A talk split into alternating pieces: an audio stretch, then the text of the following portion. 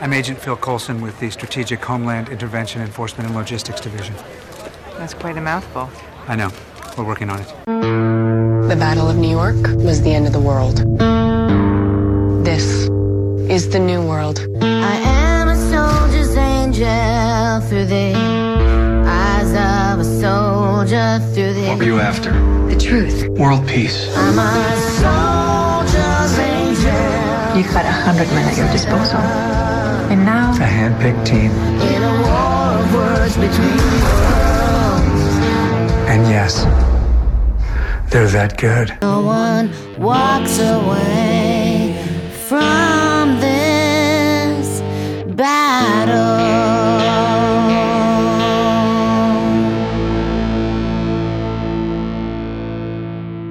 Hello, howlers, and welcome to another episode of Agents of Shieldcast. I am Colonel Chaos, aka Chip Sella, and joining me, the one, the only, the amazing, the astonishing Agent Andy Ant-Man Urquhart. How you doing, Agent? I'm not the Ant Man you're looking for. Are you the giant man we're looking for? I am not that either. Then who the hell are you, and what you do with my Andy? I'm Obi Wan Kenobi because it's Star Wars Day. That's right. Happy Star Wars Day. Yes, may the fourth be with you. May the fourth be with you tomorrow. And actually, over and where you are, it's Revenge of the Fifth. yeah, yeah. What Cinco de Mayo? Cinco de Mayo, yeah. Uh, I actually wore my Darth Vader hoodie to work, the one that looks like his chest plate, ah, nice. and I had my exclusive Disney uh, May uh, May the Fourth Star Wars T-shirt on, Mickey as a Jedi. I usually only Nice. wear I only wear it one day a year. and then uh, one of the loot crates I got earlier this year had a set of BB-8 uh, socks in it. They're ugly ass socks. They're orange, and- but uh, I, I I wore those uh, in honor of the day as well. Nice. So, so yes, may may the fourth be with everybody today. So, so Andy, uh, we just did one of these. you you yeah, have some a couple you- of days ago. mhm. yeah, not much has changed. You're still working on your house, and you're going to be working on your house for a while. It sounds like, but welcome to home ownership. Uh, there is always a project, and if you don't think there is one, your wife will tell you of all the different projects waiting for you. oh, and I also do not recommend uh, riding your lawnmower uh, down the sidewalk or in the street. Oh, did uh, did did you get uh, arrested for that one? Uh, I got pulled over. We've talked about it on the B team um, a, a few, uh, uh, quite a bit actually. Uh, whenever my lawnmower breaks, the the the shop is literally less than a mile from my house, and I have a riding mower, and it's a pain. You know, I don't have a truck, so uh, finding a way to get it down there can be a challenge and I think they charge 50 bucks to come pick it up. Uh, so usually, if it's drivable, I will write it down to to the shop. Most of the way I can usually do on sidewalk, but there's about I don't know a quarter mile that I have to do the I, I actually have to uh, ride in the bicycle lane on this on the street. Are, are- you allowed to ride in the bicycle lane? I, have thought you would be allowed. I don't know. I'm probably I'm not allowed to ride a lawnmower in the street. All right. I'm not even sure I should be riding it on sidewalks, but um, some of the sidewalk was torn up, so I, I was riding on the street a little further than I usually go, and Johnny Law came by, and all of a sudden. Uh, He's signaling me to pull into a driveway, and he gets out of the car, and his big Batman voice, "Where are you going?"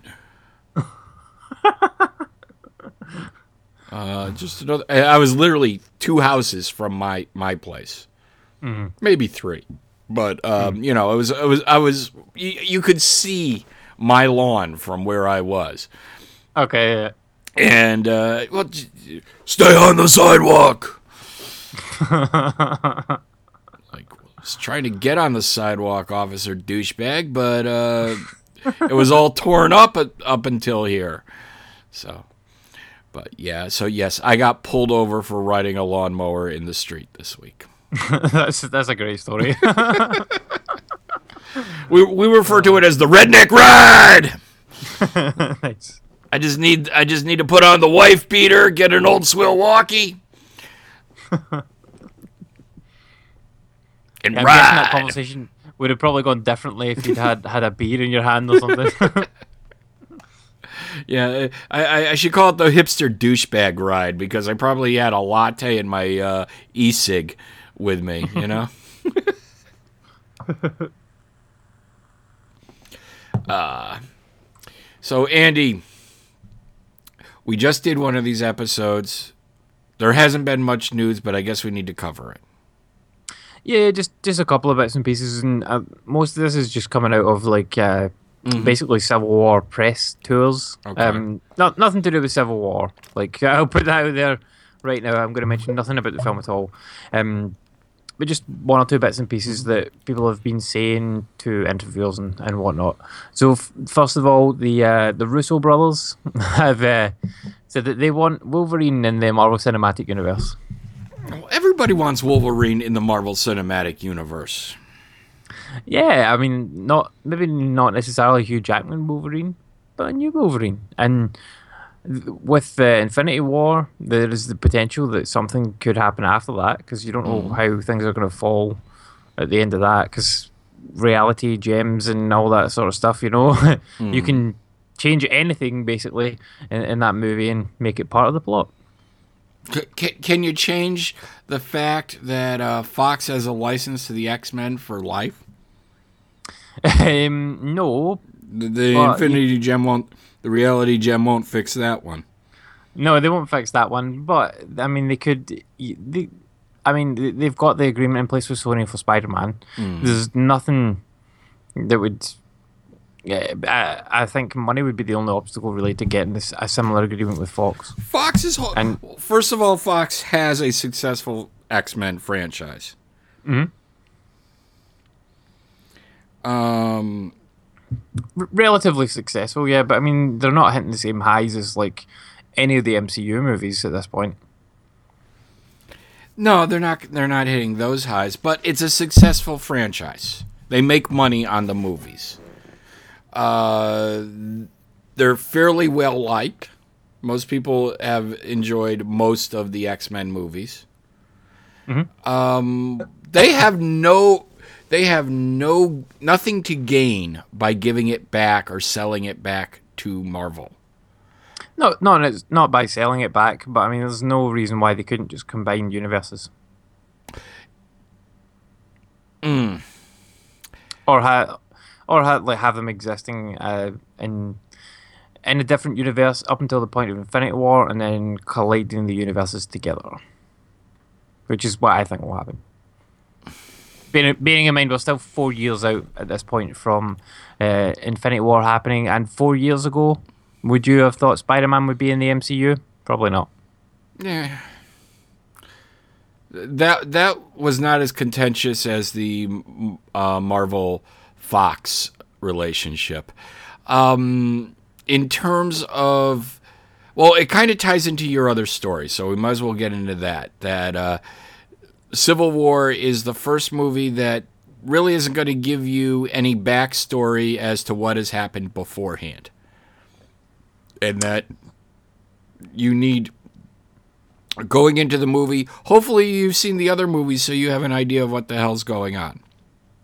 Yeah, and uh, I think you definitely need to have seen at least the Captain America films to understand what's happening in it, and probably the Avengers films as well as those. Yeah, and they said, "Look, we're not afraid of alienating a few uh, few people with this movie who won't have a uh, who might not understand uh, the the history and the backstory." I'm I understand, and you know me that's not a problem. You, that's not a problem. My wife, that's not a problem. My mom, my nephew, bit of a problem. My nephew has seen uh, the Avengers movies. And I take him to any of the Marvel movies when he's available, uh, to, and we can and we can set it up. So he's seen Guardians. He's seen both Avengers. He might have seen one or two more. I can't recall. Um, but my mom, she she hasn't seen any of them as far as I know. She's seen Ant Man. Um, so her going in and not understanding, you know, not having the background, it'll be interesting to see what she thinks. I will try and give her a primer in the car on the way there. But um so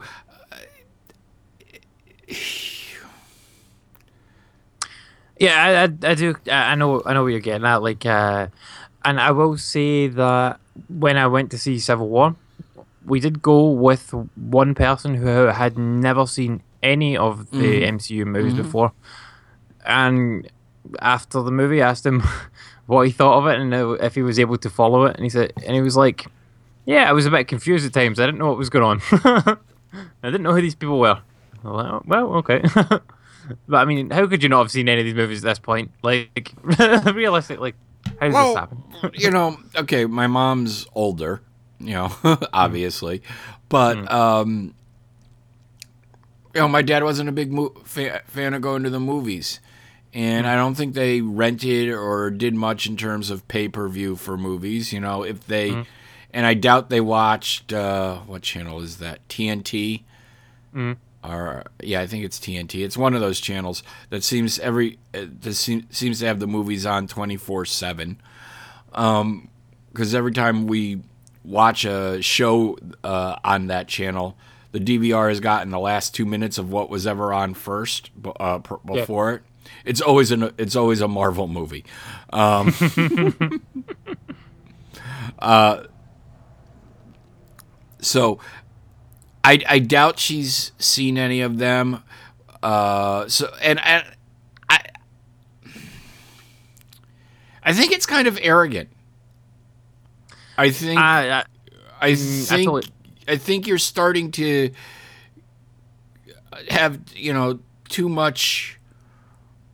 I, I understand why they're doing it, but at the same time, uh,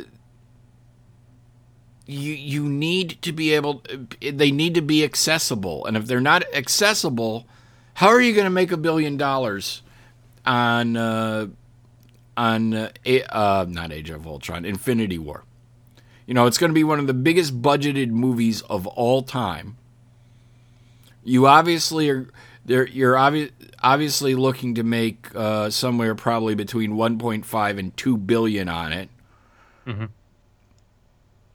And if people have, uh, and if a bunch of people go in there and they have no idea what's going on and they haven't watched the movie, uh, the movies before, they're going to come out and saying, "I have no idea what was, what happened there because I don't I don't know anything about this," and they're going to give it bad, uh, you know, bad uh, word of mouth.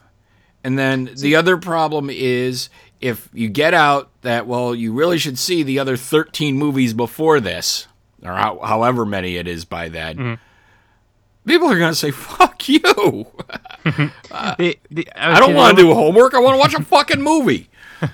The, the only people that that's a problem for, I would say, is people, young people just now.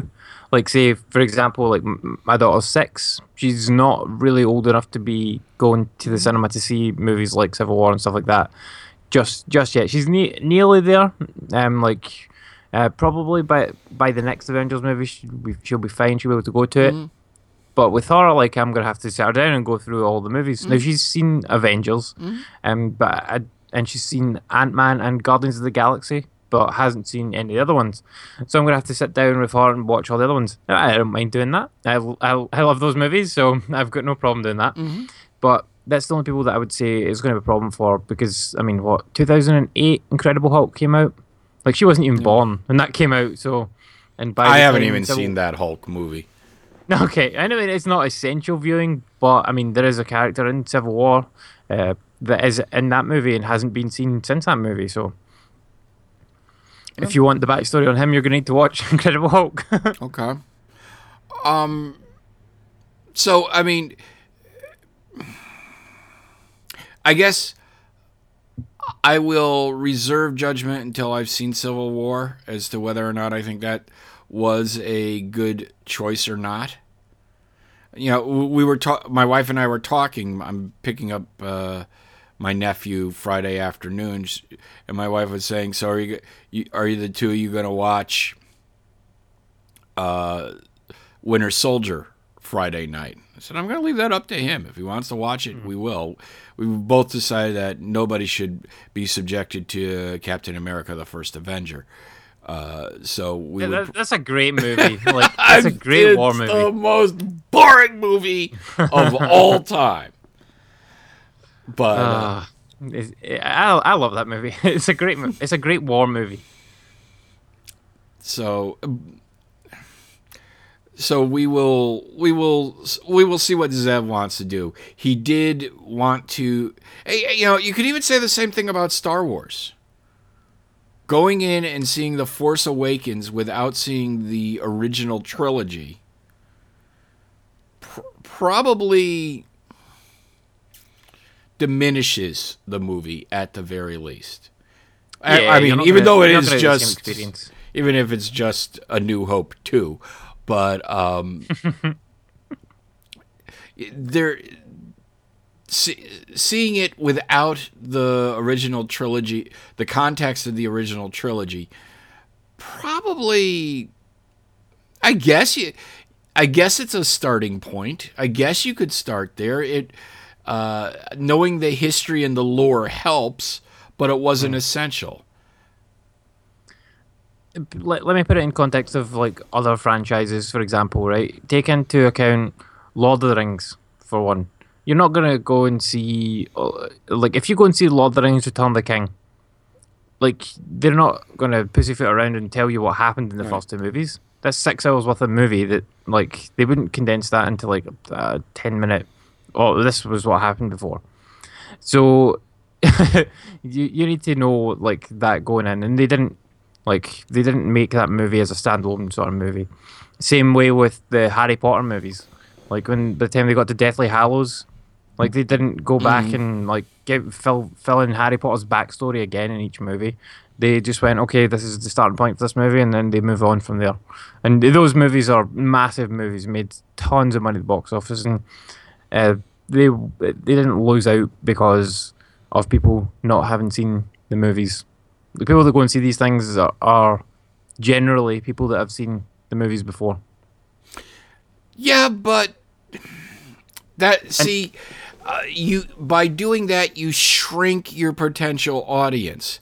If if it's not if it's not accessible to the general public, and you're limiting yourself to people who have seen uh, the previous movies, and maybe they and I, you really don't need to have seen them all. Um, and you could. You probably need uh, probably should have seen Cap one and two. Yeah, I would say for Civil War, you need to have seen Cap 1, Cap 2, Avengers 1, Avengers 2, and probably Ant Man. I would say going in. Okay. Like the the Iron Man movies, maybe, but I mean, you can get the gist of who Iron Man is from the Avengers movies. Right. Uh, so I wouldn't say they're essential to, to viewing Civil War, but those other movies are. Um, I would say there's a couple of uh, well, uh, just to just to pro- prove your point wrong, Chip. Okay. The uh, in in the Harry Potter franchise, those last two movies are the highest grossing in that franchise, and Lord of the Rings: Return of the King is the highest grossing, and it won the most Oscars. So, like, I don't. Uh, those movies made more money than the, than the other ones, so they're they're not really losing out on anything. Yeah, but uh, to prove you wrong, they pro- pe- people would have access to the Blu-rays and DVDs, and you're talking. Very true. You're talking. Okay, you're talking six hours a movie. That's a lot of fucking movie. But uh, in the in the, the case of Civil War, just taking the movies that you you, you put as essential. Two Avengers, there there's five hours a movie right there. Two two Captain Americas, there's another well, we'll just call it five there. So there's 10 hours plus Ant Man. So you're up to about 11 and a half hours. You'd probably be about the same for the, the first six Harry Potter movies. Which would would probably all be considered essential viewing to to get to uh, see the final Harry Potter movie. Yeah, but at least you have a roadmap on Harry Potter. Well, this is Harry Potter 6, so I got to watch 1, 2, 3, 4, and 5. That Oh, ro- they didn't label they didn't label them like that. So they were all titled, so Yeah. there's not quite a road, not quite a roadmap. But they're all at least Harry Potter. Three of the three of the five movies you recommended that people watch before they see Civil War aren't called Captain America. very, very true, very true. um, and I, I, I would say that if you went in having only seen the first two Cap movies, you would probably, and and you didn't know anything about Iron Man or the other characters in the movie, you would, you would probably get confused at certain points in the movie about who these people were and what they were doing and whatnot. But I do have a, I do have two solutions for people. Very easy, and one of them, one of them's for Marvel if Marvel wants to do that, okay, fine. All you need to do, half an hour before the movie starts, before all the trailers start, put in like a 20 minute previously in the MCU.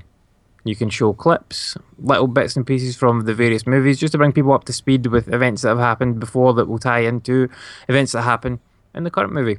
Easy peasy. 20 minutes, done and dusted. Spendy I- I- Wendy. I could literally make that video for them and put it on YouTube. Yeah, and I, I, and I that's don't disagree solution. with you. I, it is a great solution. It's also uh, a spendy solution, but uh, to an extent, I mean, yes, they have all the footage. They could do it, but there's still cost involved.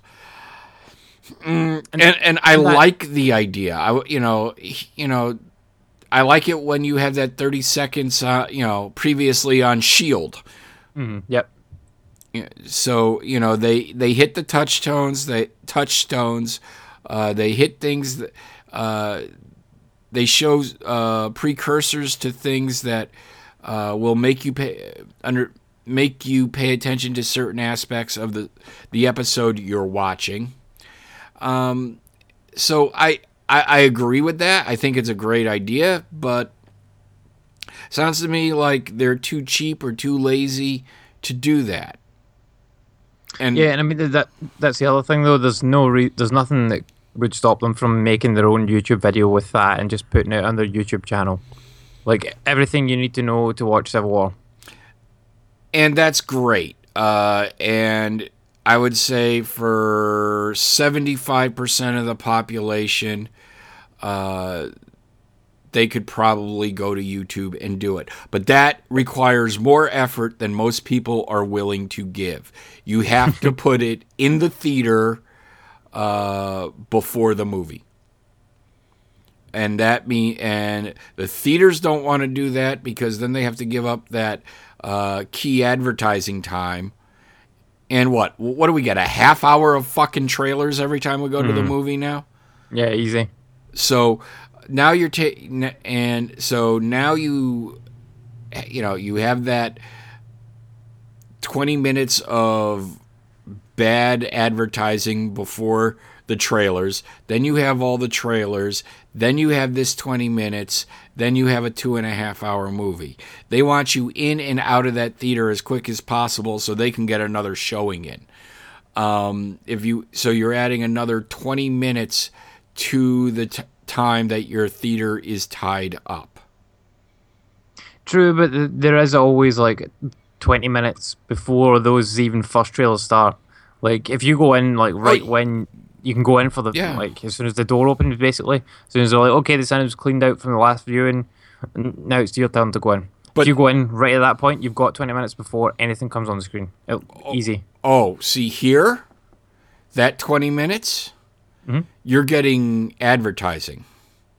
you're getting Overwatch ads and infomercial stuff like talking to the creators of Overwatch.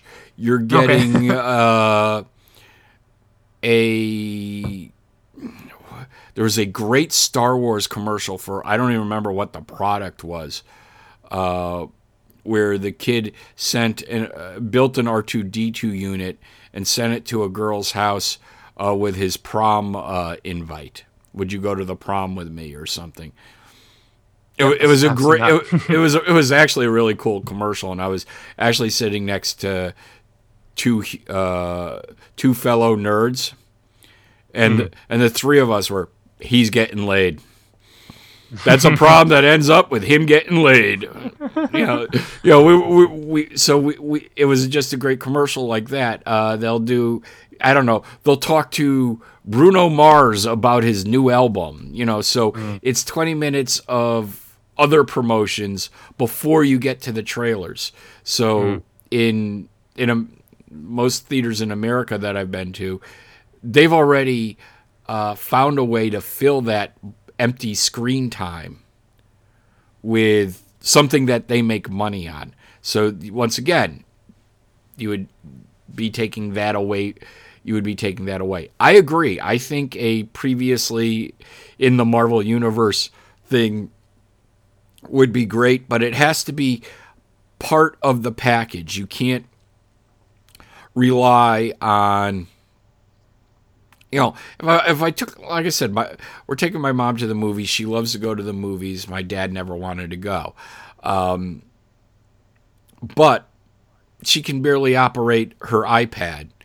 And you know, telling her, well, you should go to YouTube and watch this twenty minutes might be beyond her and might be beyond the effort. Uh, once again, it's like what I need to do homework before I see this movie. So it it has to be in the theater. But I, I love the idea and I totally agree with it. I just don't think that Marvel and the theaters want to um, give up all that revenue. Marvel by having to produce this thing, and the theaters by uh, shortening their commercial time, screen time for this. But yes, I think I think especially going forward, and I think part of your article, the other thing that really scared me was them starting to already talking about reboots on the Marvel universe, and that Iron Man and Captain America have already gotten too dense, and that Mm, that maybe, maybe, but um, I, think like Infinity War is gonna kind of shake everything up. I don't know how I don't know how it's gonna play out, but yeah, it's definitely gonna shake shake things in the MCU up. It'll be very different by the time all the chips fall from the end of Infinity War Part Two. But the, the other solution for people is to like seek out the content on their own. Like go get the DVDs, watch them on. Most of the movies are available on Netflix. Watch them there. I mean, the DVDs aren't that cheap, aren't that dear now. You can pick or Blu-rays or whatever. You can pick them up relatively cheaply. Um, the other thing is you could also seek out podcasts like ourselves who cover all these things in great depth, and you, you can you can find all all that stuff. And like we've covered all the movies up to this point and you can go back and, and find all that stuff. And uh, there's also tons and tons and tons of YouTube videos that will tell you exactly what has happened to date in the MCU. Tons of them. Up to and including Civil War. Yeah, uh, um, this article. Uh, no, it's just it's not an actual. Uh, the one you you linked us to. I was just trying to see that because there's the big picture of previously in the MCU. I said, "Ooh, is this a trailer?" So maybe I'll have my mom come over 20 minutes before and say, "Here, watch. You need to watch this before we go to the movie." um, I may actually go and see if I can find one of those tomorrow night and say, "Hey, mom, don't come over at 10, not at 11. We want there's something you need to watch." Um, but you know, tell it saying that Iron Man, the Avengers, Captain America are too dense after two or three movies. That's bullshit. You know, before there was any real reboot of any of these characters, Marvel had 500 issues on most of those uh, titles out, somewhere between three and 500 issues of Thor, Iron Man, Avengers. They all had reached, uh, I th- probably somewhere, because I had stopped reading, so probably close to 400. I know Thor was well over 400. Yeah, Fantastic. Spider Man was like 700. Yeah, so saying that it's too dense after three movies, that's bullshit. Um, yeah, that is bullshit. Uh, that they all need a reboot, that that would crush me. I think you know you've built up this great universe. Yes, uh, you have history, you have tradition, you have lore, you have uh, characters with a past. That's what we wanted. We don't want uh, a rebooted Spider-Man every three damn movies. Um, I, you know, at the same time that I'm the one saying that uh, you're making it inaccessible to new people. At the same time, the the nerd in me is saying, but I've invested in these 16 movies. I've sat down, I've watched them, I've paid to see them on the big screen, I've bought the DVDs. You can't just say, okay, clean slate. I mean, that's what they do now in comic books every two to three years, and it's bullshit. But um, Yeah, I don't like how they keep rebooting, especially with with Marvel these days. Because I mean, they went so long with like having continuous numbered issues and stuff like that. With with like Thor and uh, and Cap and Spider Man and whatnot, they were like up well in the many many hundreds, and now they've rebooted them all multiple times in the last say five six years Mm-hmm. to back to number ones because number ones sell well. That's basically why they're doing it. They're like, Oh, yeah. I, I would just reboot it, reboot it. oh yeah, I mean that was, and sometimes.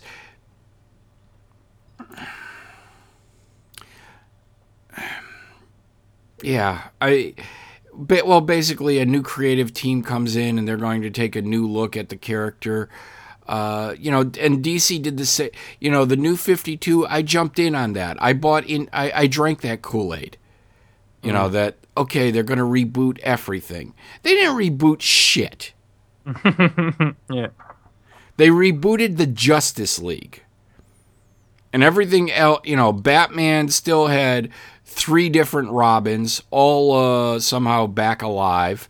Uh, all the character, you know, all the various Green Lantern plot lines for the last 10 years were still there. You had the Purple Lanterns, the Orange Lanterns, uh, Blackest Day, Darkest Night had taken place. All that shit was still part of their backstory, and I didn't know about any of it. So, um, I think their worst offense, like, and both Marvel and DC do this, is that they try to like get multiple books out every month based on their like best-selling characters. So like you'll end up with mm. like four different Batman comics a month and stuff like that. Like that's nonsense. You should have one Batman book and one Spider-Man book, one Wolverine book. You don't need more than one. That's that's kind of milking it. It is, but people buy them, and people, you know, there have been there were two Superman and two Batman books going back since the 60s. You had Action Comics and you had Superman, and you had Detective Comics and you had Batman. And then uh, from there, you know, in the 80s, 90s, yeah, they expanded into four or five books a month. It was basically there would be a new Batman and Superman title each week. That was the plan. Um, and, you know, I really wasn't against that. You know, I it was they were different stories, they were different storylines. Uh, that might have been uh, with different creative teams, and it worked. So I don't have a problem with that. Uh, the the rebooting, you know, er, getting to issue twenty five and then uh, canceling the comic and starting it up fresh two months later. Yeah, that that gets a little annoying too. Uh, but I guess that's the way comics are these days. And movies. Well, think about it. By the time Infinity War comes out, what that's two years, three years away.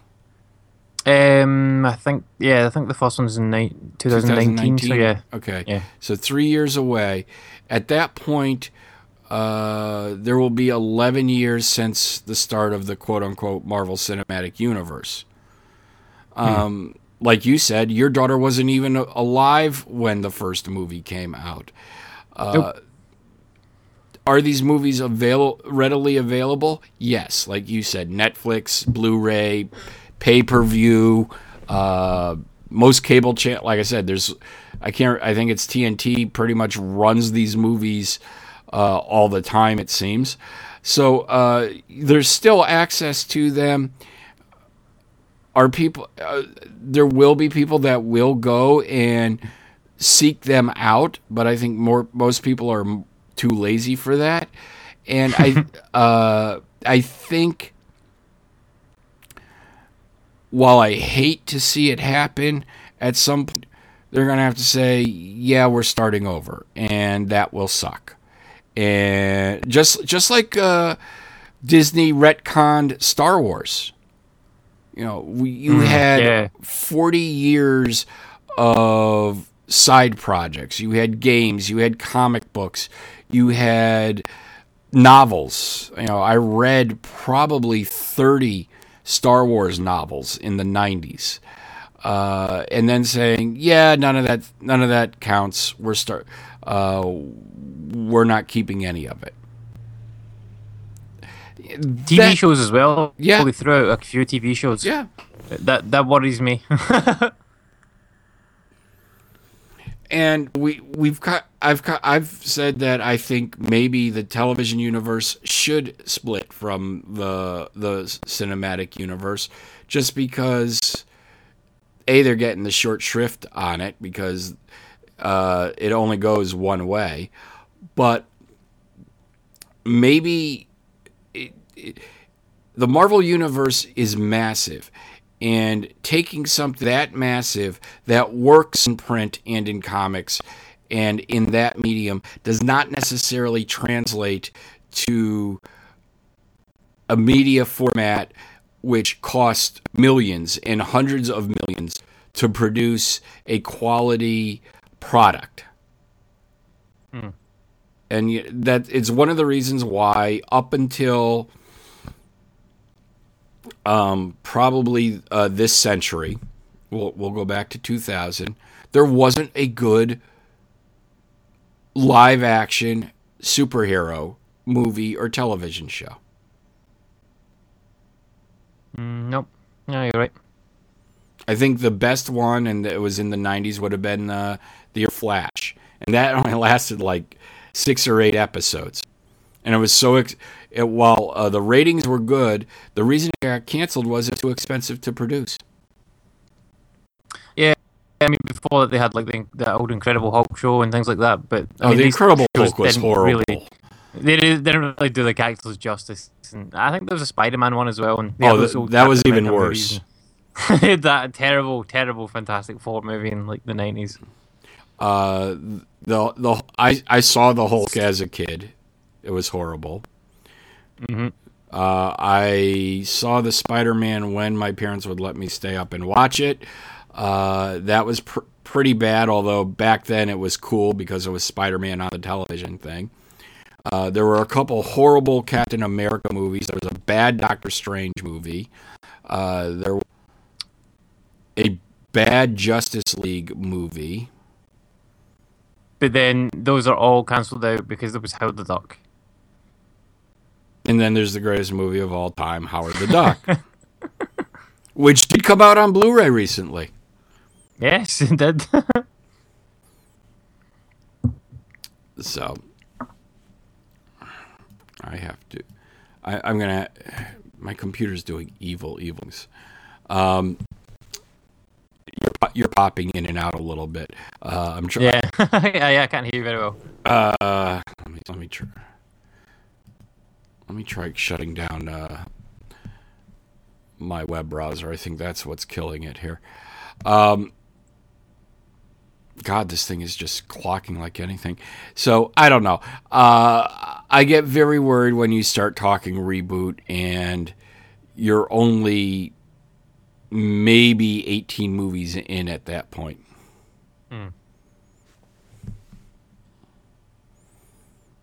Uh, the one other news story that I wanted to mention was Avengers: Infinity War, Part One and Part Two Right.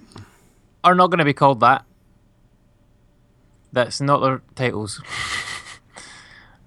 which is very strange because they, I mean, they announced them. They had the logos and everything for Avengers: Infinity War, but yeah, they're going to be two basically completely different, mostly unrelated movies that are going to have different titles. So, uh, how, how does that play out? Like, Well, do you have? Could you call one Infinity War and the other one Infinity Gauntlet? yeah, you could do something like that. I think that's that's probably the way to go. Like, have the first one as Gauntlet and the second one as War. Or uh, do, do you call it the Secret Wars? It, you could do, yeah, or Secret Invasion, or uh, in Siege. Any of these you could you could pick from, but yeah, not going to be called Infinity War Part One and Part Two.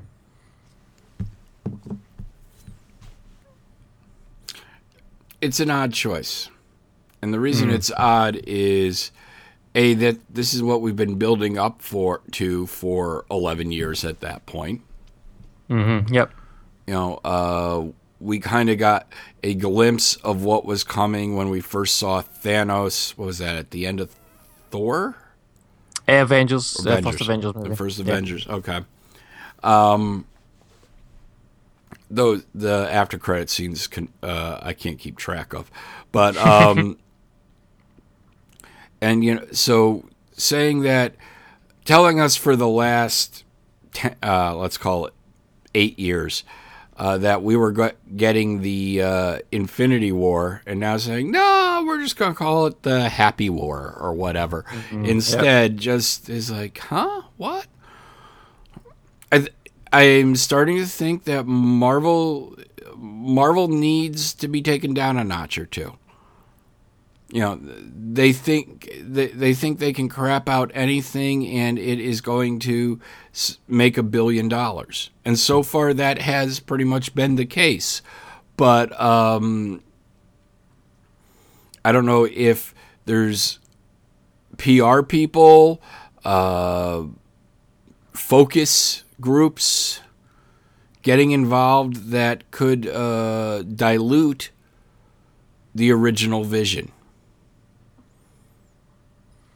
Uh, po- possibly. I mean, the, the one thing that I don't want them to do with with the titling for that movie is call it Avengers: Infinity War, and then have another subtitle on it. I don't like that, um, because over here they title all their movies like Marvels, whatever. Marvel's Doctor Strange, Marvel's Ant Man. So this one would be Marvel's Avengers: Infinity War, Infinity Gauntlet. Like that. That's too many words in a title. too too many like suffixes too many colons and dashes and hyphens and whatnot. You, you don't you want your movie to be it's Captain America's Civil War. It's I well Iron Man went with numbers. It's uh what's the other ones? Uh, Thor Ragnarok. Like like that sort of thing. You don't want to have too many dashes and colons and, and whatnot in your in your titles. So that worries me a little little bit that they're going to do that. Well, I think it goes back to what we were saying that they're starting to say that the the universe is too dense, and is is it getting to the point where um, it's becoming a little unmanageable, uh, over over the top, where now you're you have to colon the colons. yep. And it, you know, like, if you look at even over in DC though, like you look at Batman v Superman, it did not need to have the Dawn of Justice subtitle. at all. It added absolutely nothing to the movie at all having that subtitle. They should have just not had that.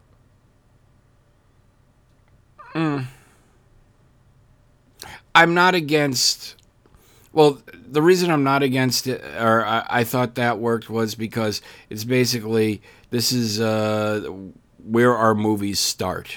Because yes, I know the Superman was the first one, and it is intrinsically tied to this movie, but uh, this was their launch pad, and this is the movie that's going to lead into the creation of the Justice League. And you're going to get the first hints of the Justice League in this movie. True, but I just I don't think the, the movie benefited at all from, from having that subtitle. And uh, I I think the same if and they go with more subtitles on Infinity War. see, I I I like the idea. I think it works because what it does, you know, once again, getting back to our uh, people going in, it's hard to get people to see Avengers 3 if they haven't seen Avengers 1 and 2. They feel like they're coming in in the middle of the story, and to an extent, you are. Uh, But at the same time, uh, so so you alienate part of your audience with Avengers 3 you don't you alienate less of them if you call it Avengers: The Infinity War. Mm, yeah. You know, you st- when you start doing the number thing, uh, with each with each higher number, less people see it in most instances, uh, Yep. because th- they feel that uh, they're coming in in the middle of something and they don't know the the backstory. I'm that way with games a lot of times. A lot of a lot of times, uh, I won't play play a franchise because I haven't played the first two, three, or four games in it. And there there are exceptions, and it's worked out. And I, you know, I realize that maybe I didn't get the inside jokes in uh, Saints Row because I only played three and four and there's probably a couple things that me, have a lot more significance to people that played the first two as well that than I found. But you know, it was you know I went in knowing that, and I didn't have a problem with it, or I overcame my problem with it. Uh, so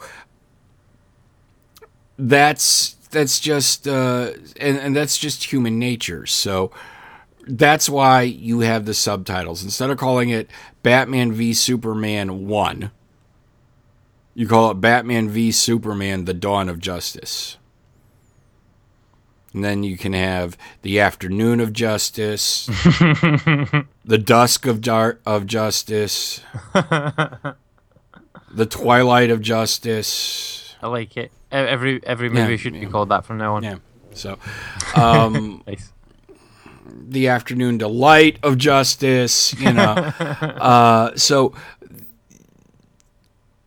so i mean and and that's subtle you know mm-hmm. the dawn of justice. The- you know it could have been batman v superman the first one. Mm. Well, I mean, Marvel did that with Captain America, the first Avenger. the first avenger. There was no need for that subtitle. No, there really wasn't, but it it there there you're right, there wasn't a need, but at the same time it worked great because it pulled in the keyword Avenger. So we knew that uh, he was going to be the first one recruited as an Avenger. Yep. And so, yes, uh, while it wasn't needed, it worked like a charm. It did indeed. You know, they they could have called the Winter Soldier, which is you know they used a uh, famous and well respected storyline in Captain America.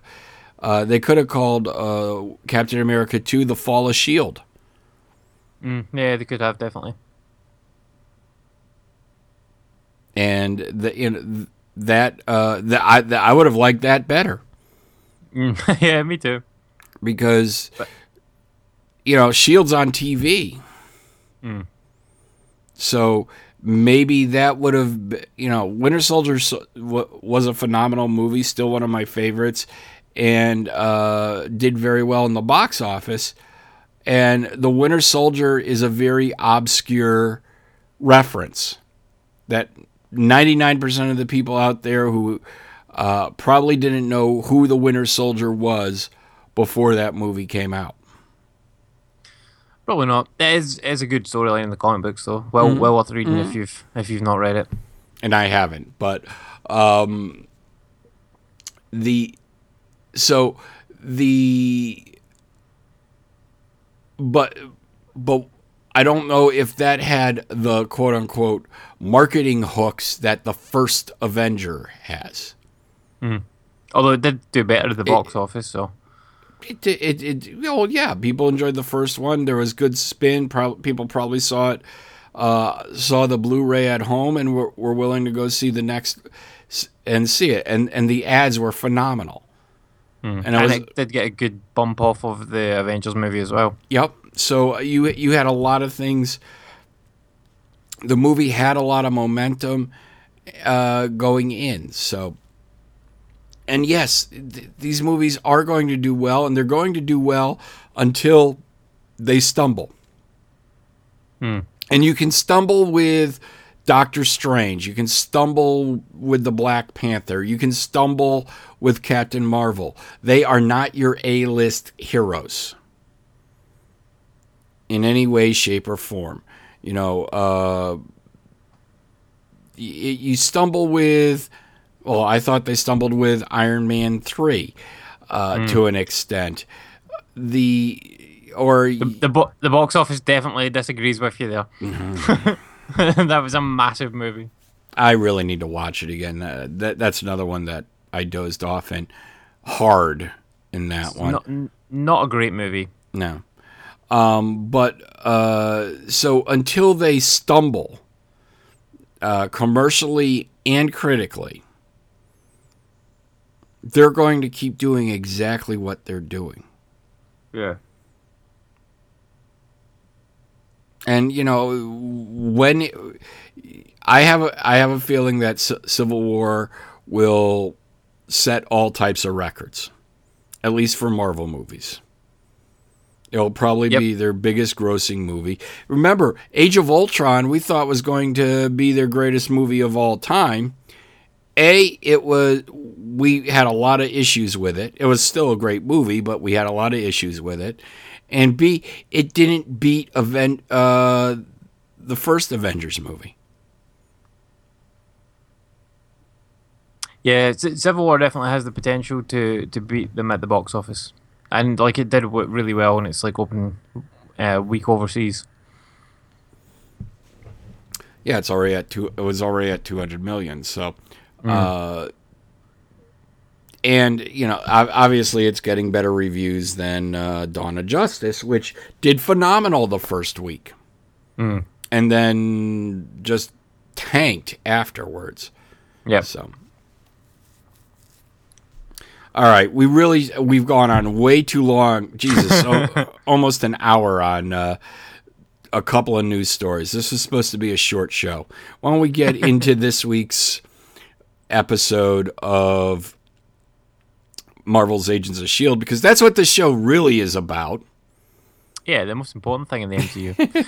Okay, we took a quick break because we want to try and get a better Skype thing. You were fine on my end, by the way, but Andy was having a hard time hearing me, so uh, we took a quick ba- quick break. We're back, and now we're going to start talking about this week's episode of Marvel's Agents of Shield, which was called what, Andy? Failed experiments. So I thought this was a ep- great title. Yeah, it was a great title. Yeah, uh, season three, episode nineteen. This is so. Uh, this week's episode kicked off with a flashback to the origins of Hive. Uh, we see him as a young kind of African tribesman. I think he's probably Wakandan, based on the way that that place kind of looks with the mist and stuff like that, I would say that's Wakanda that he's in.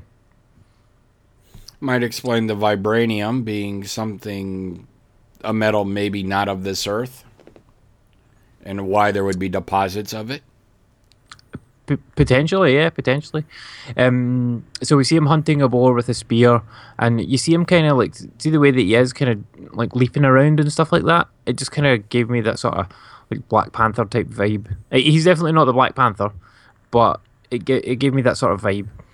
Um, but yeah, we see him hunting a boar with a spear, and he then sees a ship crash and runs away. But he gets captured and then experimented on by two Kree Reapers. Uh, they use their own blood to transform his DNA and make him into an inhuman, and we see him go into like a inhuman husk. Uh, uh, we find out that they also made other inhumans at the same time. These are like the first inhumans, so they're like the ancestors of uh, Daisy and Lincoln and whatnot. Right. Uh, Hive basically plans to recreate this experiment on the last three Hydra people that managed to evade capture from S.H.I.E.L.D. the three Stooges that are unnamed. we don't know who they are. They're just nobody. Now, back over at S.H.I.E.L.D. HQ, Lincoln frets about having nothing to do. He's a little whiny bitch. He is a Um, whiny bitch. Yeah, this episode, all he did was whine. Uh, the entire episode. Give me that murder vo- vest switch. Yeah. And Fitz and Simmons tried to come up with an anti. But I don't want to stay back at the base. I want to do something. I'm bored. She's my girlfriend. Why can't I help? I can help. There's a lot of things I can do. They don't call me Sparky for no reason at all. Spark, spark plug. Uh, Spark plug. the best nickname ever.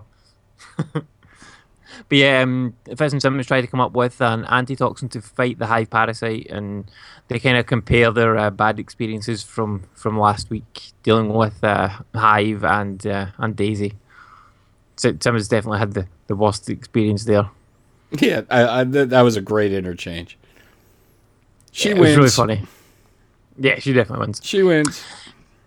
Uh, but they mentioned they have no one to test their potential vaccine on. So Lincoln obviously volunteers. I'll do it. nothing else I have do. nothing else to do. I want to help. She's my girlfriend.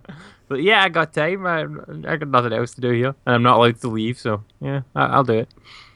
Um, we also see Coulson watching as the uh, Shield servers try to find Daisy on CCTV cameras, and eventually they find her in South Wyoming, in a town that was bought by one of Malick's shell corporations. Uh, Coulson thinks that it's probably a trap because Daisy is a highly trained spy who wouldn't allow herself to be caught on camera so easily especially because it was her that programmed the software that found her.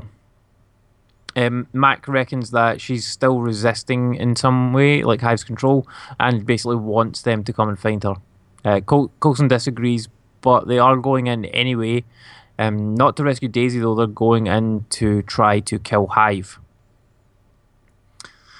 Uh, we then see Hive criticising S.H.I.E.L.D. for creating soldiers and building giant battleships that flo- float in the sky. He's got a point. Yeah, he does. He does a little bit. And Daisy says that well, so, sometimes the world's greatest miracles happen by accident. Um, we found out that Hive was kicked off of Earth because people got scared of him and fear bred paranoia, which led to civil war. Yes, and there is a line. There is a tie-in here where he says, you know, only billionaires can make suits of uh, armor, and only governments can uh, fund scientific experiments to create super soldiers, and that just leads down the path to civil war. Yeah, so it leads to a, war of its own. And uh, Daisy does say that oh, not much has changed really, which is obviously kind of alluding to the fact that we're about to go into civil war. Like this takes place just immediately before civil war. Yep. Not that you would know it from there. Like you, you kind of when they when he was saying these lines, you kind of went, "Oh, hashtag it's all connected." like it was as if the like it was as if somebody had written that into the script, just like, "Oh, Civil War's coming up. Oh, let's put this in." But yeah, basically, uh, Hive plans to employ a more collectivist philosophy. E- essentially, his plan is to make everyone an inhuman, uh, level the playing field, so to speak. It's Ber- he, he's the Bernie Sanders of villains. he's going to give everybody powers. Yeah, that's lost on you, I know. Yeah, I don't know who Bernie Sanders is, but Bernie okay. Bernie Sanders is is one of the candidates running for president over here, who uh, has a very socialist point of view. And the joke, you know, uh, you know, just because you uh, you have a billion dollars, you should give me five hundred million. okay. You know, uh, share. I'd be- I'd be basically- yeah, yep. yeah, no. yeah. Um, the joke is somebody like would take a uh, he would have you know one of his campaign signs that you put on your lawn. I don't know if you guys do that over there, but Yep. uh, uh, you know Sanders for president. They tear it in half and put a note on the sign saying, uh, "I took half." Uh, um, I, I tore your sign in half because you had one and I didn't have one. you know, so That's a good one, yeah. so like- yes, so he's the Bernie Sanders of villains because he's going to give everybody superpowers. Yeah, which I mean, yes, it works well in theory and like communism, socialism, and all that sort of stuff. Like in theory, it works, but it never works in practice. Like look, look at We the are not going to start No, no, I know. debate you, yeah, and I tend to agree with you for the most part. But yes, we are not going to start discussing social political uh, theories like socialism on this show. But I, I, will Co- say come on, this- if you want to guest on the Social Dozen, I will be happy to have you on one of my episodes, and we can we can uh, discuss socialism. But this plan of hives is a terrible plan because if you give everyone superheroes superpowers, they're just gonna end up fighting each other. Like literally, that's what would happen. Yeah. And I would, I would love to see that, but I don't. It's a, it's a bad plan. but I mean, obviously, his plan, like he can control Inhumans, so his plan's basically to create a massive Inhuman army that is at his beck and call. It would be everybody essentially, like six, seven billion people. Mm-hmm. Like that's a powerful army. Um, so uh, Radcliffe then tries his experiment, uh, his method of changing the uh, three Hydra people into Inhumans, and it does not work. it goes very badly wrong, and they all melt. Yes, that would be considered a failed experiment. Yes, one hundred percent a failed experiment. um, Mack and Daisy, Mack and Daisy, Mack and Daisy, no, Mack and May then uh, brief the Shield Redshirts on the mission and their weapons, and uh, did, I don't know if you noticed this, but um, this is the first time in a little while we've seen like random Shield agents Yes. get some scenes in the show, Yes, they let the red shirts talk. A- and it was like. It was a breath of fresh air. I was like, "Holy shit! Who are these people?" Like, uh, they even gave one of them a name in the episode. The the girl was called Piper. I'm like, wow, they they've actually like given these people dialogue and like a little bit of character and whatnot, which I I thought was quite interesting. And, and see the second that like I think there was two of them that, that spoke in the in that kind of first exchange. Like I turned to my wife and went, "These two are both dead. Like they're gonna die." Yep. But but yeah, um, Mack mentions that he took his eye off the ball and he wants to make things right. And May is not May is not not keen on him going after after Daisy. yeah, we also see Simmons telling Lincoln that the the antitoxin could kill him, and she tells him that he's being a lovesick fool trying to make a, a grand gesture. And you kind of see like Fitz in the background here, and he does this sort, sort of like shuffle like and puts his head down because obviously this is what he did for her. Like he he he'd probably be doing the same thing as Lincoln in Lincoln's shoes because remember he dove through a hole in the universe to save Simmons. Oh yeah, I mean, yeah. But he, he does kind of agree with her. He's like, yeah, okay, I agree with you. um, because it is dangerous, but there is a chance it could work. And someone says, well, Daisy would never want someone acting so recklessly to save her. And Fitz is glad that it's not up to her. Their first fight, oh, Well, their first fight since they've knocked boots. Yeah, yeah. So now over at the Hive Town bar, uh, James and Daisy play pinball. Uh, now I don't know uh, what pinball machine was that. Was that a specific one, or is it just? I wasn't paying close enough attention. Because I had to look at it and it kind of looked like a Star Trek one, but obviously, eh, I thought it would have been cooler if they had like a Star Wars like pinball table in there, or like a Disney one, or an Iron Man one, or something like that. But but no, it was just a kind of generic space pinball table, I think. But yeah, um, so they play pinball, and James kind of tries to flirt with her, but uh, but she's tied to stinking Lincoln, whiny stinking Lincoln. I want to save my girlfriend. I'm bored. I'm going to stick this needle in my arm. And uh, Daisy put her glass on the pool table, which is apparently a big no-no. Yeah, you don't put a glass on a pool table. You you can't. Uh, you'll ruin the felt. okay, because my wife is my wife is like, "What's she doing? Putting her glass on the pool table? Yeah. She can put her glass wherever she wants." No, It's no, Daisy. no, no, no, no, no, no, no, no. You don't put a glass on a pool table. See, I don't play pool, so it, it just yeah. Yeah, you would ruin the felt. The, the felt can't get wet. you'll you'll ruin the you'll ruin it, and then uh, the ball will do weird things. like like what James does to it. uh, but yeah, we find, also find out that people don't really like James. I wonder why, um, and that's why he had isolated himself before, and that's why he was all living out in the desert and amongst a minefield. Uh, they also kind of discussed that Shield is on the opposite side of them, but Daisy has one way that it could end well: make them understand. Basically, she wants to bring them into the hive.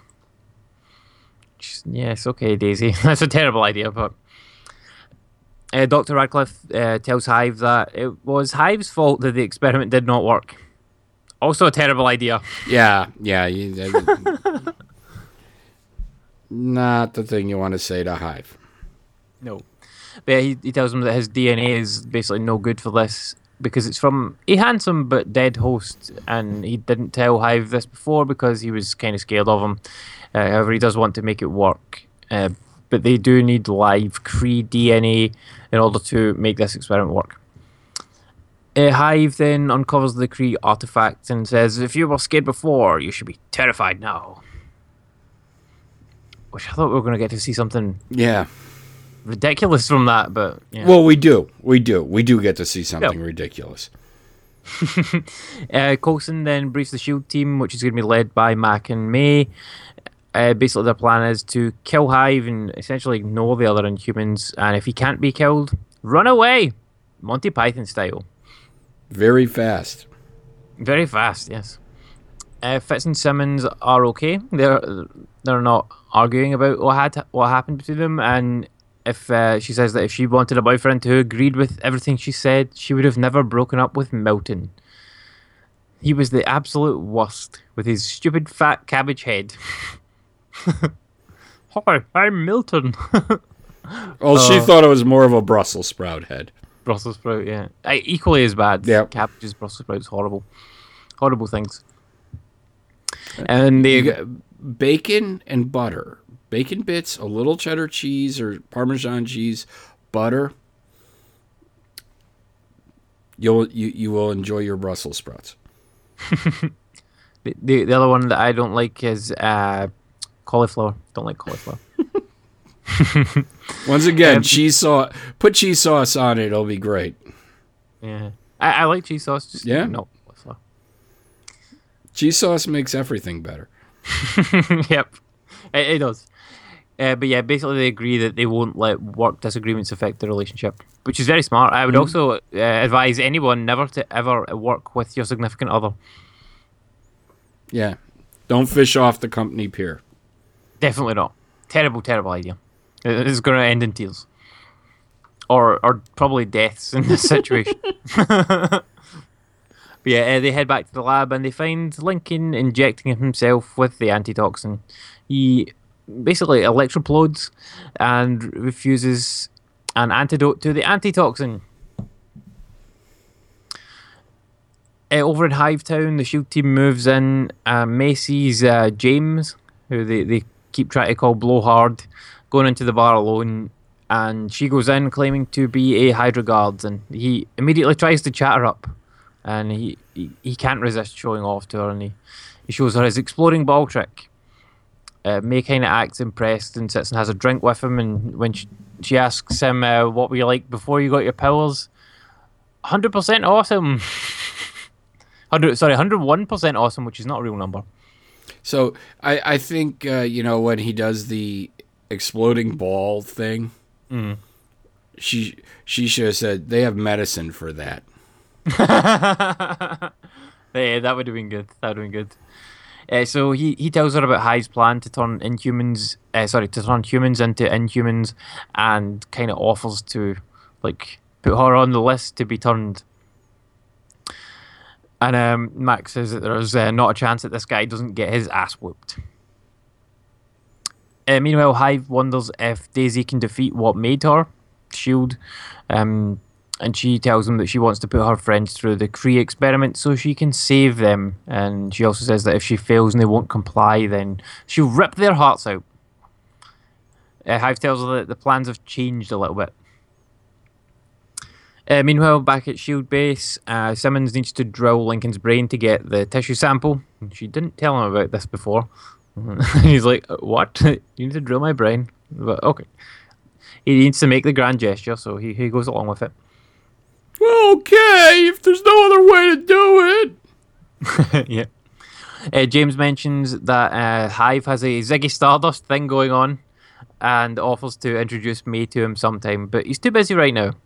Uh, however, when she's kind of like, "Oh well, I'll just leave," then he's like, "No, no, no." He, he just when he's done in the in the abandoned mining facility that he might still be in, and then May, having got what she wanted, knocks him out with a pool cue.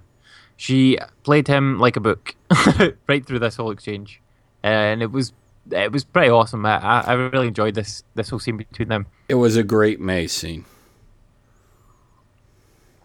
And I mean, and we haven't that, like- had a good May scene in a long time. Yeah, I mean, like you've you've had a lot of good fight scenes with her and things like that, but mm-hmm. like this is her doing like boots on the ground spy work. And Yes. it's been quite a while since we've we've seen anybody really do this sort of thing in in the show. But yeah, really good, really well done, and and she got exactly the information she needed out of him. Uh, so the Shield team then goes in hot, and they mention that the safeties were never on, and we see Hive telling Daisy that Shield was coming for them. Uh, the Shield team, however, doesn't find them. They just find this uh, the Kree radio, basically, which is the the Shield uh, the Kree artifact things that have been combined, and it's basically a, it's essentially a beacon uh, calling down the Kree. And Coulson recognizes the writing, which I believe is was like the stuff that he used to write. Mm-hmm. And Hive mentions that it's the ones that made Hive that are coming. Uh, we see a Kree satellite crashing down into the mining facility, and uh, basically the beacon called these Kree Reapers, who had been in stasis orbiting the solar system. Basically, they've come to clean up their mess. Uh, Hive says that he wants to rip out their hearts, and he tasks Daisy with getting blood from a living Kree. Uh, the Shield Red shots here are surprised by the aliens, which I thought was a bit weird. I don't, I don't know if if uh, if, if you caught that because the uh, the girl Piper she said, "Oh, are we not going to talk about the fact that an alien just landed here?" I'm like, "Well, aliens have been around in the MCU for like four years now. We've we've seen them. Like everybody knows about them. The Battle of New York was was aliens. Like they were on fucking TV. So why are you surprised that there's two aliens come here? Well, it's still not an everyday occurrence, Andy. Maybe not, but like they went, they dove Fitz dove through a hole in the universe. he went to an alien planet, like uh, somewhere far But- away. He he's Shield Elite. She's a red shirt. okay, so yeah, so I mean, maybe like because they would be like level seven, Right. and maybe aye, she would be like a level say level three. So they maybe wouldn't be privy to the same in- information. Okay, so uh, yeah, I suppose that makes sense. Uh, one one of the Kree uh, finds two Alicias, um, kills one easily, and then kills the other. This is the the Ginger Ninja, as we call her. Now I don't know if these are the last two, I think they are. but yeah. So if these are the last two, which uh, I'm fairly sure the the Prime is in there somewhere. Looks like she's gone. Yeah, I, was Uh, bu- just- I liked the Alicia character. Yeah, quite an unsatisfying end for her. I think, and um, I, I would think Lincoln would be a bit upset by that because she was his friend after all. Uh, the other Kree heads to the church, killing any Hydra goons that he comes across on the way, and Mack feels a quake, so goes after Daisy. Uh, the other Kree finds Dr. Radcliffe and Daisy, who he calls inhuman filth, and he has a quite a cool fight with Daisy. Um, I, I thought Daisy was really cool here because she basically uh, used her shield training combined with her abilities to quake um, to defeat the Kree Reaper and kind of snapped his spine. uh, the the other Kree Reaper, who Hive calls a Blue Angel, finds Hive in the church and they fight, and it's not as good a fight. No. It's a kind of downplayed fight. Uh, and we also we then see Doctor Radcliffe draining the Kree that Daisy took out. Uh, Mack then arrives to help Daisy, and says that and this Kree the this Kree isn't dead. Like he's still alive, so they're planning to use him to drain the blood from him. And Mack says that mothering a blue alien. Uh, sorry, Daisy says that mothering a blue alien is the only way to save him, and they're going to make him into an inhuman. And she also says everyone in Shield can stop trying to save her. Daisy has drunk all the Kool Aid, and she says that Shield was kind of messing with their heads long before Hive was ever around. And uh, she mentions that she used to be a hacker and Mack was a mechanic, and Shield turned them into soldiers. And Mack's like, "Well, the world is changing, and they had to adapt, and no one at Shield made them do anything. Like they kind of came to it of their own accord, which is very true. Like Daisy was not forced into anything. She is very much along for the ride, and uh, and I would say she enjoys her role at Shield. Yeah, Yeah, and it Daisy was her has- family, and Yep. Hive has done a number on her.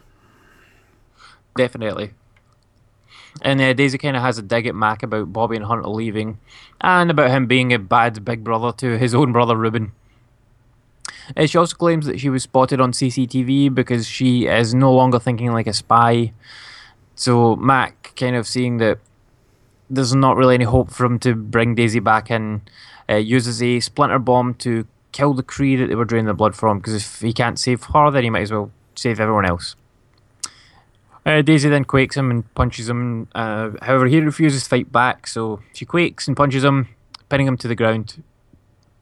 Uh, Hive takes a bit of a beating from the Kree, who calls him a failed experiment, and Hive uses Daisy's line from earlier. Sometimes the world's greatest miracles happen by accident, and Hive melts him. Uh, Coulson tells the SHIELD team to take the shot, so May and the rest of the SHIELD team fire everything they have at Hive, including a rocket launcher fired by Piper, the SHIELD agent.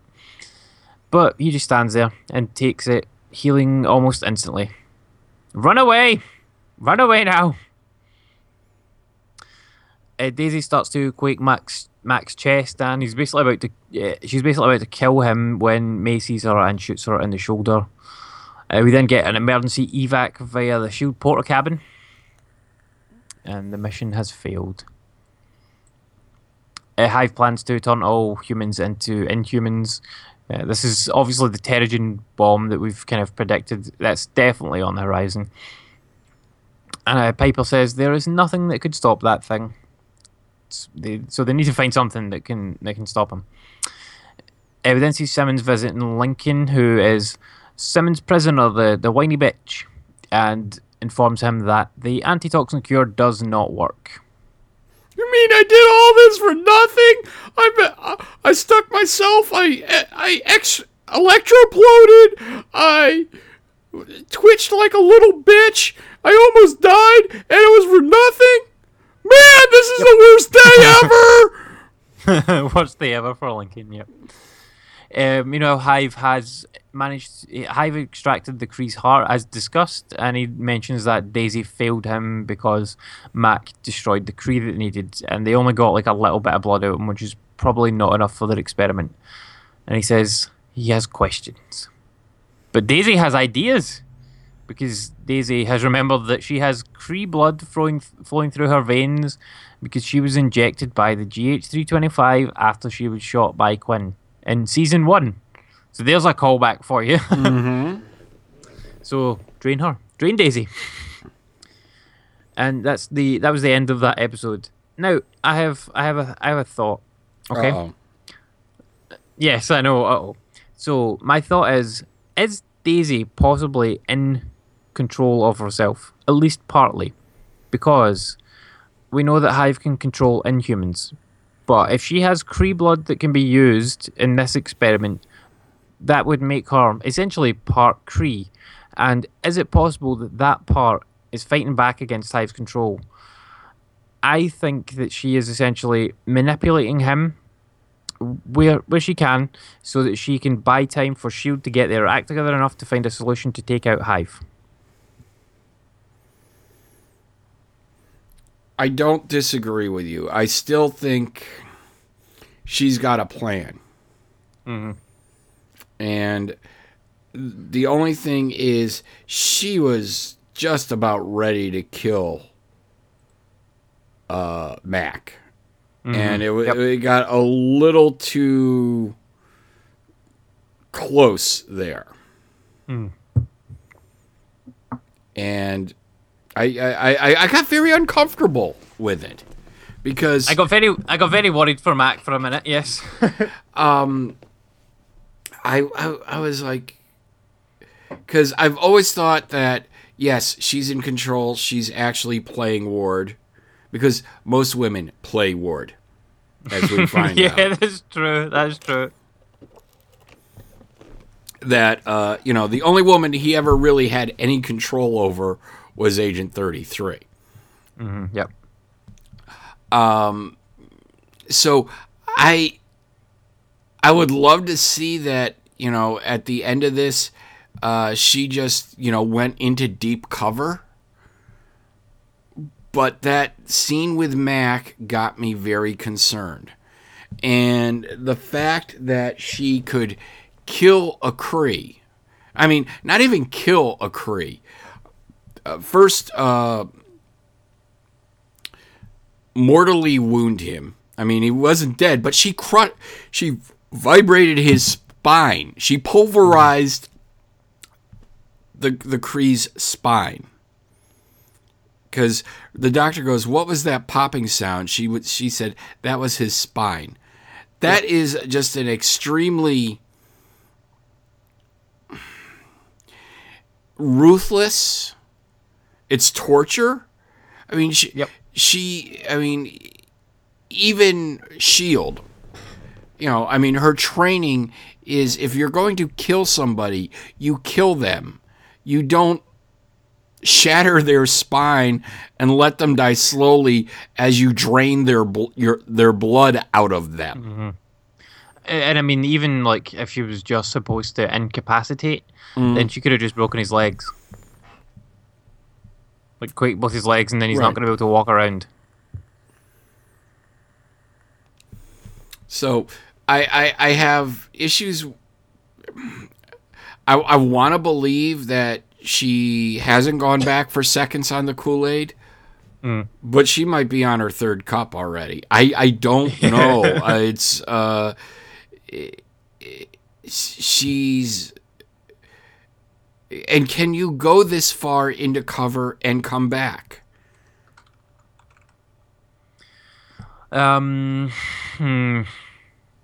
It's an interesting question, and it it, it kind like this story kind of parallels like the Winter Soldier storyline. Okay. Like if you look at Winter Soldier, was all like mind wiped as well, like uh, and and control. Uh, what was it? And uh, brainwashed by Hydra to go and kill a bunch of people. Over over the years, if you remember, like the events of uh, Winter Soldier. Mm-hmm. So this kind of like what's happening to Daisy just now. I I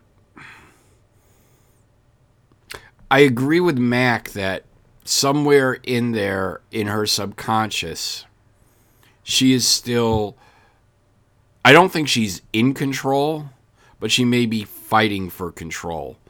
And if she can't actively uh you know if if her subcon you know what whatever's buried deep in there is trying to at least affect maybe even sabotage situations knowing that what she's doing is wrong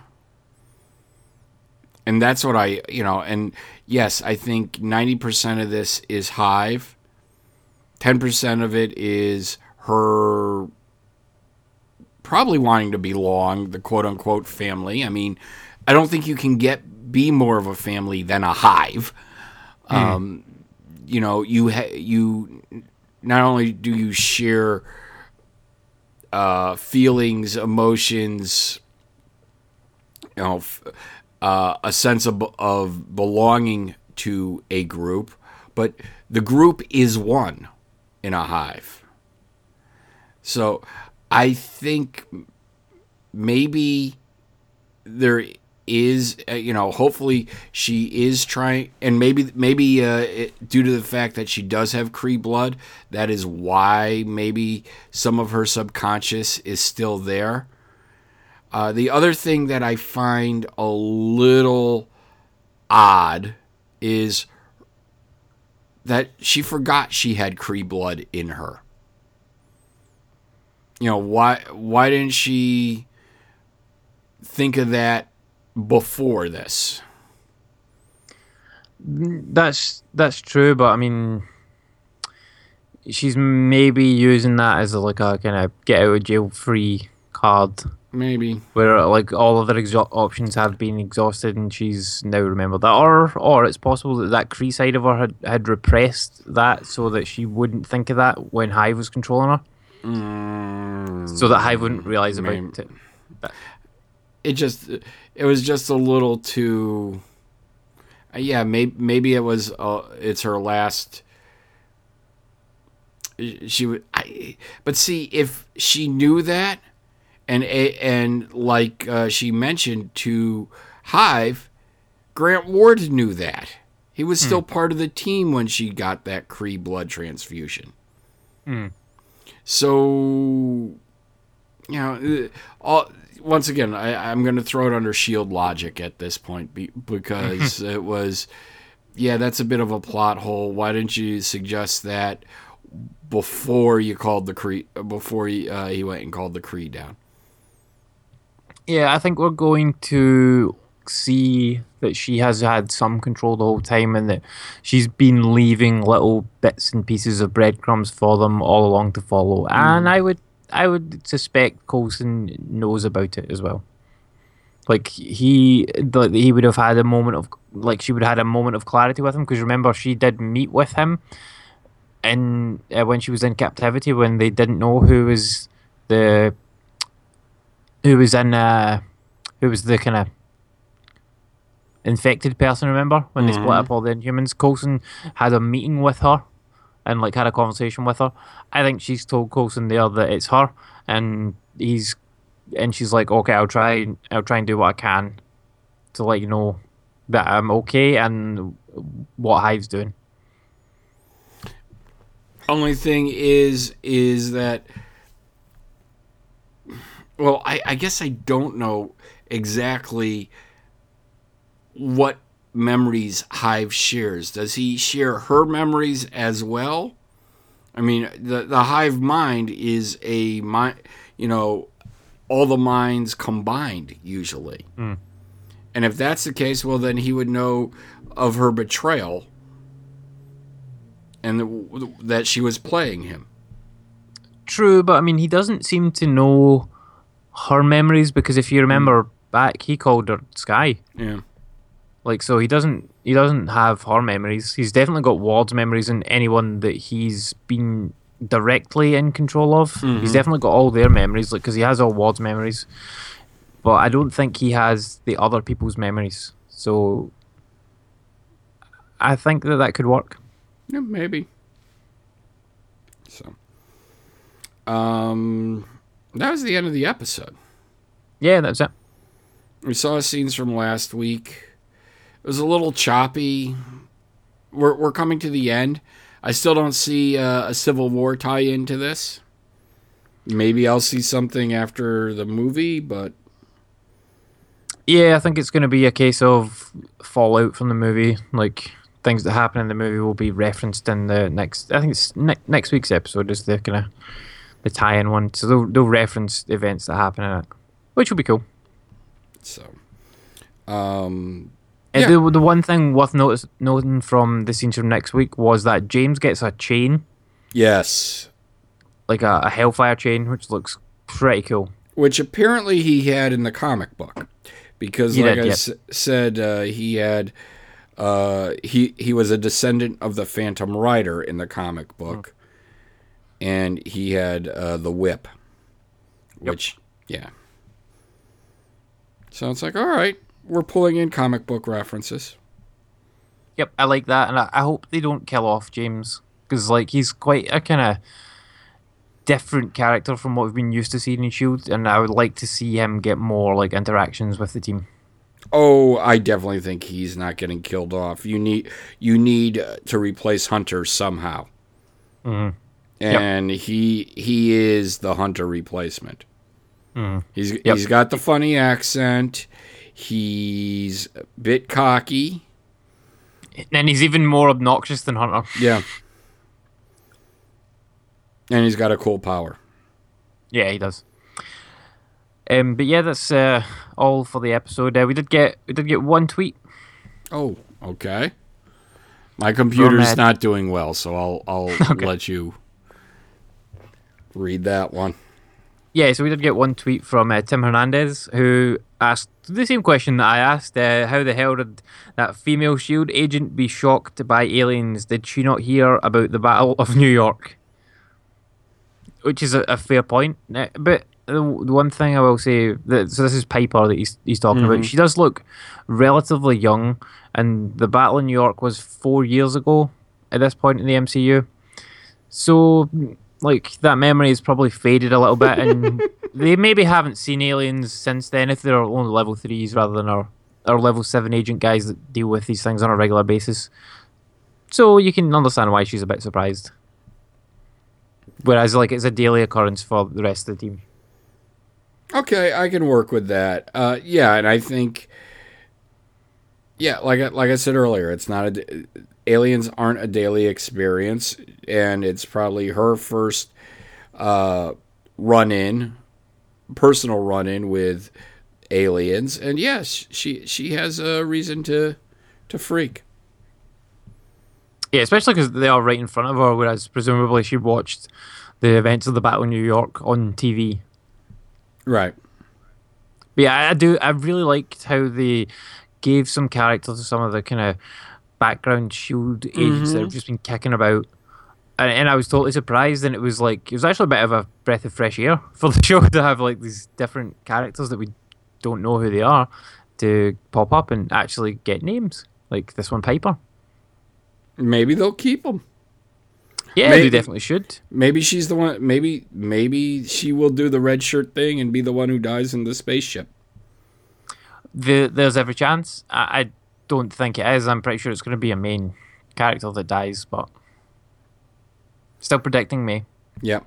Um, that's that's my bet. As, uh, as long as it's not Fitz. I'll be very upset if it's Fitz. But yeah, um, what did you think of this episode overall? I liked it. Um, you know, it's starting to. Be, we're starting to see everything come together. You know, typical Shield formula for the season, which is uh, everything that's gone on for the last uh, 10, 15 episodes is finally starting to make sense. And uh, I I'm looking for it. It's getting me excited about the show again because it was getting to the point where it's like I don't know, it just wasn't hitting me right some weeks. Yep, to- totally agree. The last few weeks I was exactly the same, kind of down on the show, and like la- last week's episode especially was a, a kind of a real low one where I was just like, oh, this is really dragging. But this episode, I felt hit hit the nail right on the head. Got all the story beats right, good action, good set pieces, and we got to see like Kree guys fighting, which was pretty cool. Oh yeah, we, we really didn't talk about the rubber suits. okay, okay. Did you not like the rubber suits? Uh, I felt vi- it, it, it seemed like uh, something out of Buffy. a little bit, yeah. I liked him. I thought it was good. So uh, I was like, hmm. Did did does, did Buffy let you borrow that from her set? Well, I mean, compare them to Ronan. Like, I don't think they were any, any worse than Ronan was. Like, and he was in a multi-million dollar movie, so Yeah, well, his suit. Eh, he had a much better budget for his suit. yeah. But I mean, they used the same aesthetics and and whatnot, and I thought it was absolutely fine. Mm. It was all right. I did like I did like their moves. Like they, they were pretty handy with their I, I don't know what you'd call those things. Their spear sword things. True. I did like the sword. I did like the axe. Uh, I thought it was. I, I thought it was brutal that he uh, used it on the ginger ninja. Mhm. Yep. And um, it, they kind of reminded me a little bit of of Yondu as well, and the the fact that they called them Reapers as well, like they were the Kree Reapers. Y- Yondu is like a different species from them, but Right. And aren't they reavers? uh, oh, I thought they said Reapers. I could I could be wrong. No, no. Yondu is a reaver. Oh, he's a re. Oh, yeah, he, yeah, right enough. Yep. So, but yeah, it, uh, like I said, it's typical Shield. It's it's a typical Shield uh, season uh, where everything ramps up at the end. I thought. I thought this year's mid-season finale was meh at best. Uh, I can't even remember what it was now. Uh, what were we doing at the end of the season? Oh, we had just rescued Jemma. Oh, and yeah, Ward Ward came back as Hive. Uh, Yep. so um, that was an okay storyline, but this this this one is so much better. You know, it's now we're getting into well, now we have aliens on the planet. We have uh, parasites planning on uh, poisoning the entire planet and turning everybody into inhumans. It's becoming a uh, an epic. I get might be. I, I I don't. It's it's it's it's good TV again. I guess is the best way to put it. Yes, they're doing a lot of great setup work for what I think is going to be an epic season finale. You know, it, it's the show you want to watch again, uh, live if you can. Yep.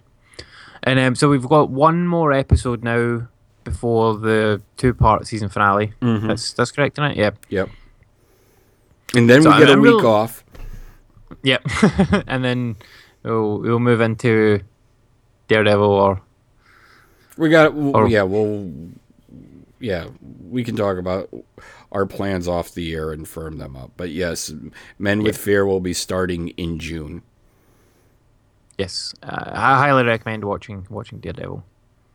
You can watch it along with us in, in the summer if you've not got around to it yet. But yeah, I'm I'm really looking forward to the season finale, and I hope, I hope beyond hope that we get a cameo, like because that Samuel L. Jackson cameo back in season one that was fantastic, and I'd love to see something along the similar lines. You know, when uh when they were showing the scenes from next week, I had to do a double take. I was wondering, uh, and I think it, wa- it was Hive battling a watchdog, uh, whether or not that was the Punisher or something. Oh, okay. I don't think it was, but that that would have been a uh, that would be a very cool crossover to pull off. Yeah, that would be awesome. Don't think we'll see that, but you never know. No. That th- and that's all they need to do. I mean, crossover w- crossover with the Netflix shows. We don't Yeah, need definitely. we we don't need Nick Fury. Yeah, that's great. You know, we would we would love to see Robert Downey Jr. or even Hawkeye or Black Widow, but uh, there's nothing wrong with the Punisher.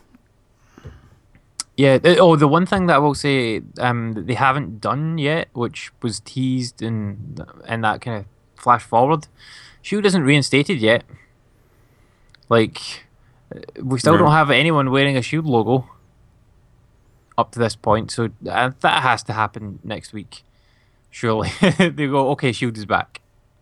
I'm gonna guess that's might be part of the fallout of Civil War, but you know better than I do, and you're not allowed to say anything. So we'll uh, we'll reconvene next week on that point. Yes. So all right, uh, I guess we're out of here, Andy.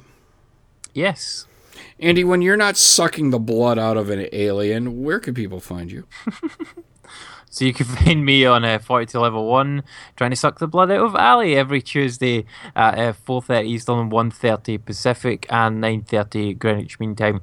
Uh, we talk about comics, TV shows, movies and mostly video games. And you can find all our episodes over on allgames.com as well as Stitcher and, and iTunes. I heard yesterday's episode was an epic long suck session, Andy.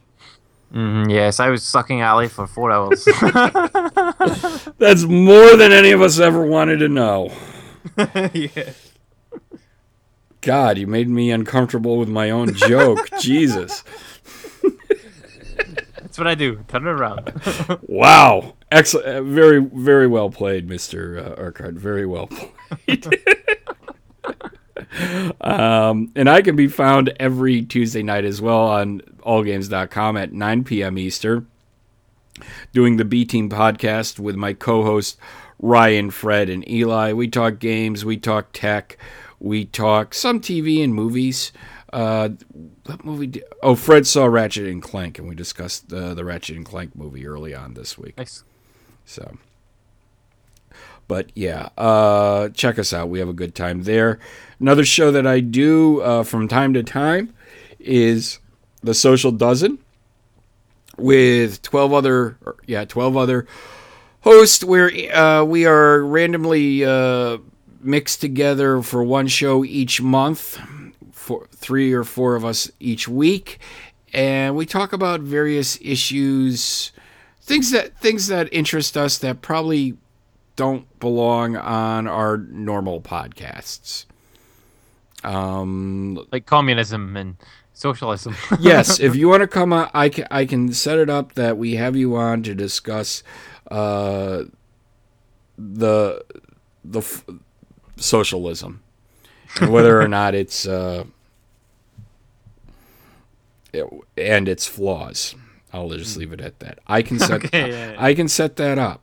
Um, it's just finding another one or two people that are willing to debate that with us.